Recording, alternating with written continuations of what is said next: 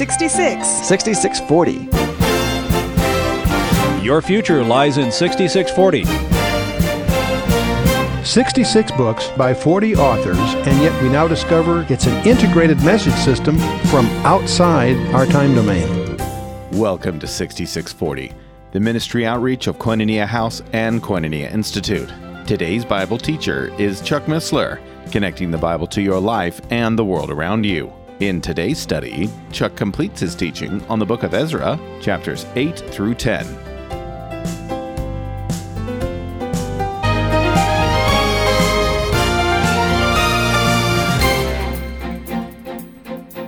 Verse 35 Also the children of those that had been carried away, which were come out of the captivity, offered burnt offerings unto the God of Israel, twelve bullocks for all Israel, ninety and six rams, seventy and seven lambs, twelve he goats for a sin offering. All this was a burnt offering to the Lord. I want you to notice how many bullocks were there? Anyone? Twelve. Why? Can't hear you. One for each tribe. There weren't 10 lost, is my point. Okay? There were at least representatives of all 12. And uh, 96 rams, and on it goes. Okay. And they delivered the king's commissions unto the king's lieutenants and to the governors on this side of the river, and they furthered the people and the house of God. Now, it's a, a copy of the king's edict was given to each of the uh, the uh, Persian officials there, so they knew they had authority. And so they helped carry out the wishes, uh, the king's wishes, under Ezra's leadership. And this causes the surrounding peoples to assist the Jewish community. It's interesting that this uh, chapter really ends with a, a, a, interesting climax. That God's hand is so evident on uh, He's on these people that even the surrounding peoples help help them with their their uh, ministerial activities. Okay, we're in chapter 9. Now, that all sounds pretty good, things are going well, except, uh, again, they're losing sight of what they should be doing. Let's, let's just jump in here. We're going to discover that uh, this thing, this next section, this next chapter just opens up with um, a statement about the severe sin in which the people had fallen. Chapter 9, verse 1. Now, when these things were done, the princes came to me saying, The people of Israel, notice it doesn't say Jews, it's Israel, Okay? Yet we're obviously, we're talking about Jerusalem, we're talking about the, the, the, the bulk of this is the southern, members of the southern kingdom. But anyways, the people of Israel and the priests and the Levites have not separated themselves from the people of the lands, doing according to their abominations, even of the Canaanites, the Hittites, the Perizzites, the Jebusites, the Ammonites, the Moabites, the Egyptians, and the Amorites. In other words, what they're doing is exactly what caught them, got them to into the Babylon captivity in the first place, some more than seven years earlier. And so that's the that's the thing that they're facing here. Verse two: For they have taken of their daughters for themselves. In other words, they're they're intermarrying with the with the uh, pagan surrounding uh, tribal units. They've taken of their daughters for themselves and for their sons, so that they the holy seed have mingled themselves with the people of these lands. Yea, the hand of the princes and the rulers hath been chief in this trespass. The first person singular. is Ezra is now speaking of himself as a player. He's been he's been acting as a historian, but now you can tell he's a participant. He said, "When I heard this thing, I rent my garment and my mantle, plucked off the hair of my head and of my beard, and sat down astonished." So he is upset, and. Uh, When he said that, you know, the princes, the leaders came to me, that implies that these were probably men that had returned under the leadership of Zerubbabel, so many decades before, and established themselves uh, as leaders, and they've been looking into the problem. And they, and uh, obviously with Ezra coming back, this apparently caused them to, uh, to uh, come to terms with the fact that they'd fallen from what they were supposed to be doing. And they realized something had to be done if the nation was going to enjoy fellowship with the Lord. The whole reason they came back, the whole exercise was to reestablish a relation, a national relationship with the God of the covenant. And uh, they've got to do something about it if they're going to reestablish. See, the outward sacrifices are fine, but they um, need to be in, in, uh, accompanied by an inward conformity to God's laws.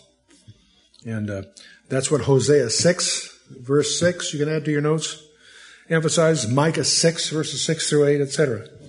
So these Jewish leaders are telling Ezra that the problem is that some of the Israelites have been involved with their pagan neighbor, neighbors' detestable practices, and also that include even marrying, marrying them. You need to realize that one of God's primary prohibitions was that his people were not to marry outside the community of believers. That's in Exodus 34 and Deuteronomy 7 emphasizes that. And it's not because of racial differences. It's strictly because of because uh, both the both they, they, were all of same race, Semitics. And no, it's strictly religious.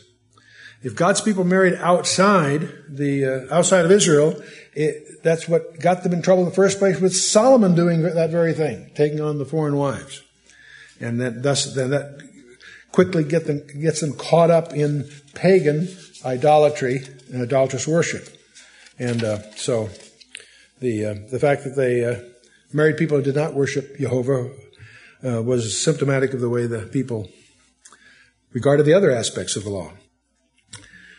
If they would break that aspect of the law, that's the most intimate of personal relationships.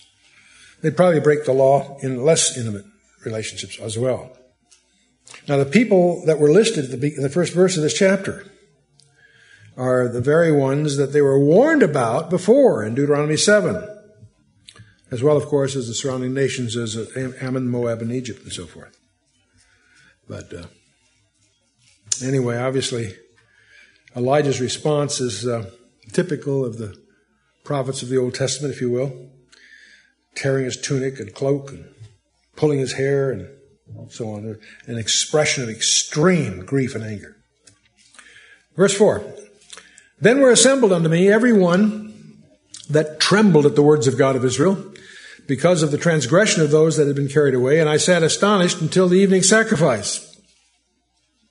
At the evening, at, and at the evening sacrifice, I rose up from my heaviness, and having rent my garment, my mantle, I fell upon my knees and spread out my hands unto the Lord my God, and said, Oh my God, I am ashamed, and blush to lift up my face to thee, my God, for our iniquities have increased over our head and our trespass is grown up unto the heavens. You notice he's praying for the nation, but he's including himself in that. He's, he's identifying himself as, as being responsible for that guilt. And uh, since the days of our fathers have we been in a great trespass unto this day. And for our iniquities have we, our kings and our priests, been delivered into the hand of kings of our lands to the sword, and to captivity, and to a spoil, and to confusion of face, as it is this day. And uh, he's reacting with terms like he's ashamed, disgraced. See, apparently, what's grieving him is, in part, is the exile in Babylon. The seven years captivity hadn't done, hadn't cured them of what they were sent there because of. They, they were sent there because of this very thing. They've been 70 years in exile from the land. Now they've had a chance to return to the land, and they're back at it, just like before.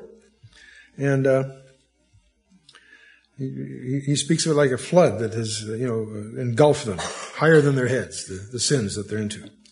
Verse 8. And now for a little space, grace hath been showed from our Lord our God to leave us a remnant to escape and to give us a nail in this holy place that our God may lighten our eyes and give us a little reviving in our bondage. For we were bondmen. See, they're in bondage again. They're free of Babylon, but they're in bondage to sin. That's what he's alluding to. God hath not forsaken us in our bondage and hath extended mercy unto us in the sight of the kings of Persia to give us a reviving, to set up the house of our God, and to repair the desolations thereof, and to give us a wall in Judah and Jerusalem. And now, O our God, what shall we say after this? For we have forsaken, forsaken thy commandments, which thou hast commanded by thy servants, the prophets, saying, The land unto which ye go to possess it it is an unclean land with the filthiness of the people of the lands, with their abominations which have filled it, from one end to another with their uncleanness. So they're back in bondage, in effect. Now therefore, give not your daughters unto their sons, neither take their daughters unto your sons, nor seek their peace or their wealth forever, that ye may be strong and eat the good of the land and leave it for inheritance to your children forever. After all that has come upon us for our evil deeds and for our great trespass, seeing that thou, our God, has punished us less than our iniquities deserve, and has given us as such, given us such deliverance as this. See, they're without excuse, but uh, um, the foreign marriages, in effect, had contaminated Israel, fostered the foreigner's prosperity, weakened Israel spiritually, and decreased her opportunity to enjoy the land, uh, uh, crops, and so forth. Verse 14 Should we again break thy commandments and join in affinity with the people of these abominations? Wouldst not thou be angry with us until thou hast consumed us, so that there should be no remnant or escaping? O Lord God of Israel, thou art righteous. For we remain yet escaped as it is this day. Behold, we are before thee in our trespasses, for we cannot stand before thee because of this. And so that ends the chapter. In chapter, get right into chapter 10. Which, now, by the way, I might n- notice that Ezra's prayer is Ezra chapter 9. There's another prayer we're going to examine in detail shortly. And that will be Daniel's prayer of Daniel 9. The two famous prayers, Ezra 9 and Daniel 9. Daniel 9 is famous because it was interrupted by Gabriel. We'll talk about that subsequently. But let's go into chapter 10, the last chapter of the book of Ezra. Now, when Ezra had prayed, and when he had confessed, weeping and casting himself down before the house of God, there assembled unto him out of Israel a very great congregation of men and women and children, for the people wept very sore. So apparently he had an impact. Apparently they, they were responsive, if you will. And there's a guy by the name of Shechaniah. Shechaniah, the son of Jehiel, one of the sons of Elam, answered and said unto Ezra, We have trespassed against our God and have taken strange wives of the people of the land. Yet now there is hope in Israel concerning this thing. Now therefore let us make a covenant with our God to put away all the wives and such as were born of them, according to the counsel of my Lord and of those that tremble at the commandment of our God, and let it be done according to the law. Arise, for this matter belongeth unto thee. We will also, we, we also will be with thee. Be of good courage and do it. So the people are acknowledging the reality of the predicament they're in. They apparently are, their, their, their, their heart's in the right place because they realize that this is sin. This is a, this, they have distanced themselves from what God would intend. And, uh, Shechaniah's suggestion is that we just deal with it aggressively and, uh, put it, in effect, put it behind us. That's a very grievous thing. That's a very tough thing you'll see. That, uh, so these leaders are, are, are joining Ezra and bemoaning the sin and so forth. And this guy, this one guy, Shechaniah, proposes this. Uh, he, in effect, is suggesting that the people covenant before God to divorce their foreign wives and to uh, send them away along with the children. That's glibly said. Can you imagine the trauma? Can you imagine the upheaval? Can you imagine the, the social stress here? And the bitter divisions that would obviously accompany some of this. Now, if the, if the foreign wife had become Jewish, had been a proselyte, she could stay. So part of the dilemma is to try to evaluate that in, in, in, in uh, real terms. So then arose Ezra and made the, and made the chief priests, the Levites, and all Israel to swear that they should do according to this word. And they swore. They entered into a oath. Now that binds them. Because if you, no one tells you to make an oath, but if you do make an oath, the Lord expects you to keep it. Well, in this case, they they did. And so then Ezra rose up from before the house of God and went into the chamber of Johanan and uh, the son of Eliashib. And when he came thither, he did eat no bread nor drink water, for he warned because of the transgression of them that had been carried away. And they made a proclamation throughout Judah and Jerusalem unto all the children of the captivity that they should gather themselves together unto Jerusalem and that whosoever would not come within three days, according to the counsel of the princes and the elders, all his substance should be forfeit. and himself separated from the congregation of those that had been carried away. Now that's pretty heavy. In other words, he would lose, in words, those that don't show up lose all their legal rights. They're cut off out of the, the, the uh, covenant relationship. They're, they forfeit all their goods, all their entitlements. Heavy stuff. Heavy stuff. And, uh, but they took an oath before God to do that, and so they're enforcing it. Then all the men of Judah and Benjamin, and those are the two tribes that are dominant. That's not the only tribes really involved, but Judah and Benjamin were the bulk of them. Then all the men of Judah and Benjamin gathered themselves together unto Jerusalem within three days. And it was the ninth month, on the twentieth day of the month, and all the people sat in the street of the house of God, trembling because of this matter, and for the great rain. And Ezra the priest stood up and said unto them, Ye have transgressed and have taken strange wives to the increase to, to increase the trespass of Israel. Now therefore make confession unto the Lord God of your fathers and do this and do his pleasure and separate yourselves from the people of the land and from the strange wives. Then all the congregation answered and said with a loud voice, as thou hast said, so must we do. Heavy stuff. Tough, easy, easily, easily spoken of, tough to do. Appointed day was uh, three days after the proclamation, somewhere November, December period of the year 457. The people were gathering. A rainstorm was in progress, obviously, and uh, it is the rainy season then. But uh, because of the threat of the oath and so forth, they came anyway. So Ezra addresses the group, pronounces their guilt, challenges them to acknowledge their sin and do something about it by separating. And, uh, and they agree to. But the people were many.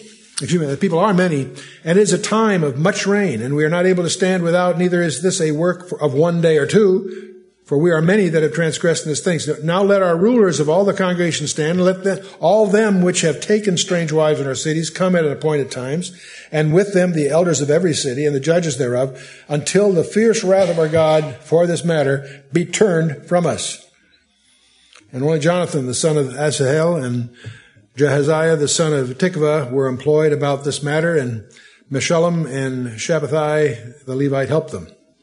The children of the captivity did so, and Ezra the priest, with certain chief of the fathers, after the house of their fathers, and all of them by their names, were separated and sat down on the first day of the tenth month to examine the matter. And uh, so, it would seem, by the way, from the saying the verses, this whole matter took probably. Uh, it was just a matter of a few days, about three months to go through all this.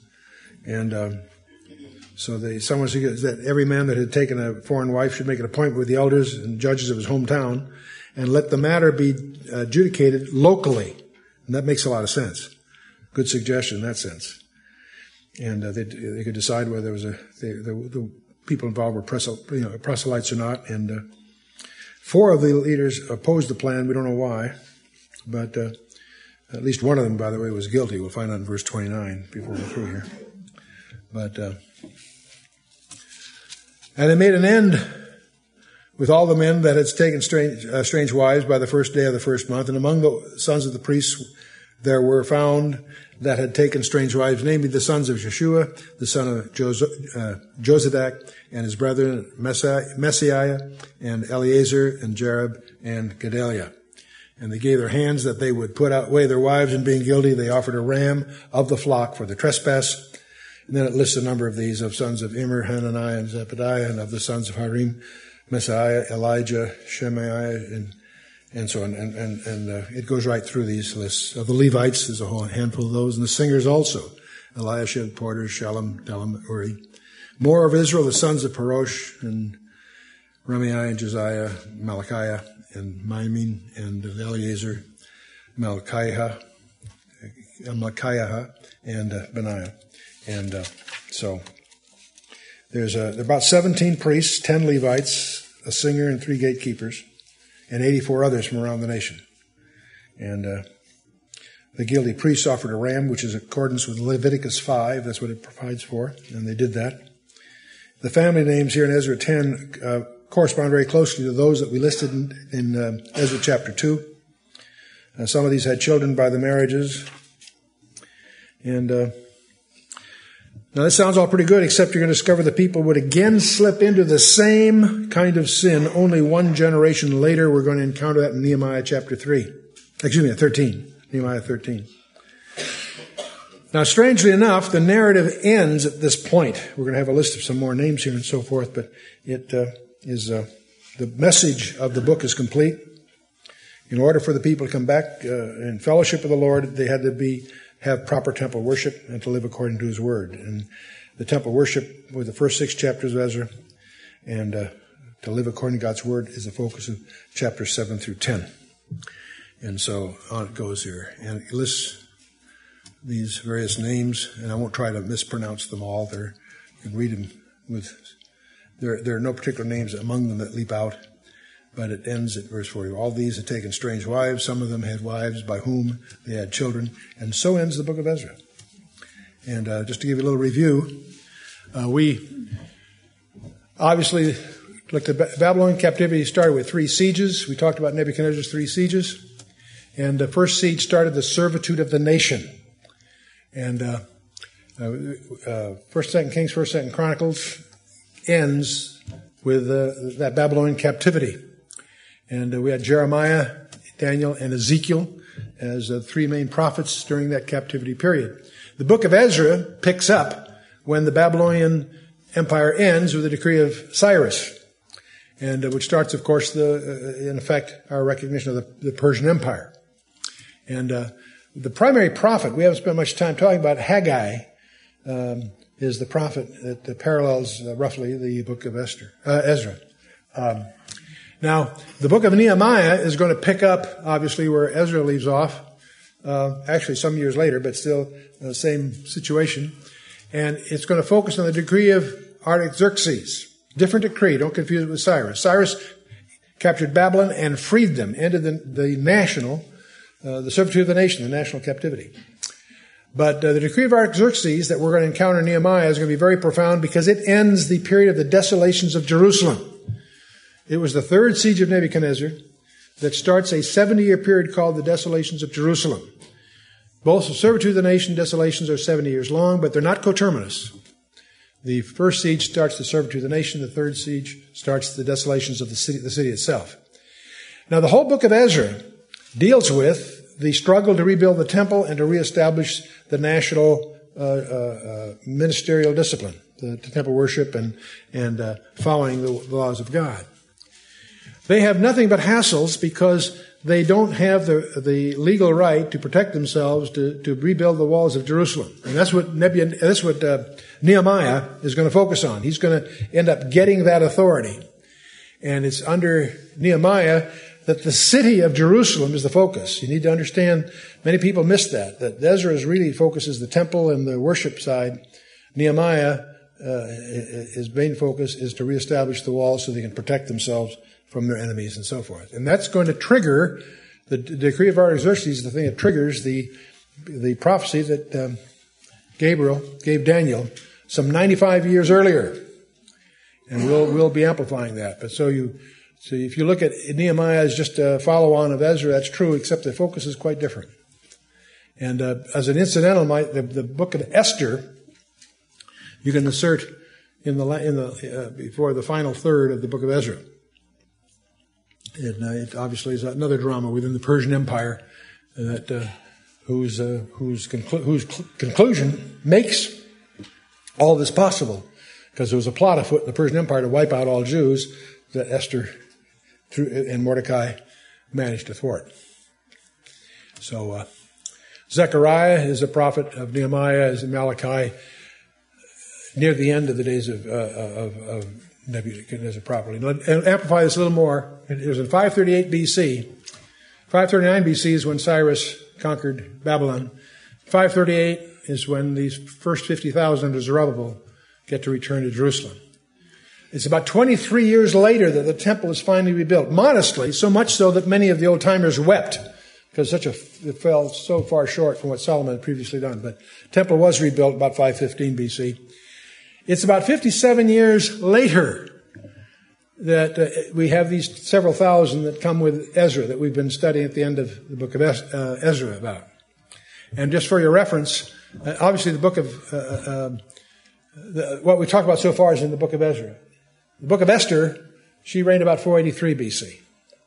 So uh, that fits in between, obviously. But we're now going to go, as we get in, in our next uh, session, we'll be going into the book of Nehemiah. That's about 13 years after uh, the, uh, the uh, Ezra's trip to Jerusalem. So about 445 BC. And the key event that will impact you and I, there's much, there's much more to learn from the book of Nehemiah, but one of the key things is that Nehemiah is uh, going to gain the legal authority from Artaxerxes to rebuild the wall. You may recall that the enemies of Israel under Ezra had gotten Artaxerxes to put a stop to building the wall, but he left a footnote for himself. He gave himself the right to change his mind later, which is a very important clause in the way those things work. And it's that same guy that Nehemiah is going to get the authority to rebuild the wall. And uh, that turns out to be a very, very important thing for you and I because it, it triggers one of the most profound um, uh, timelines in the scripture. And we'll talk about that in the next session.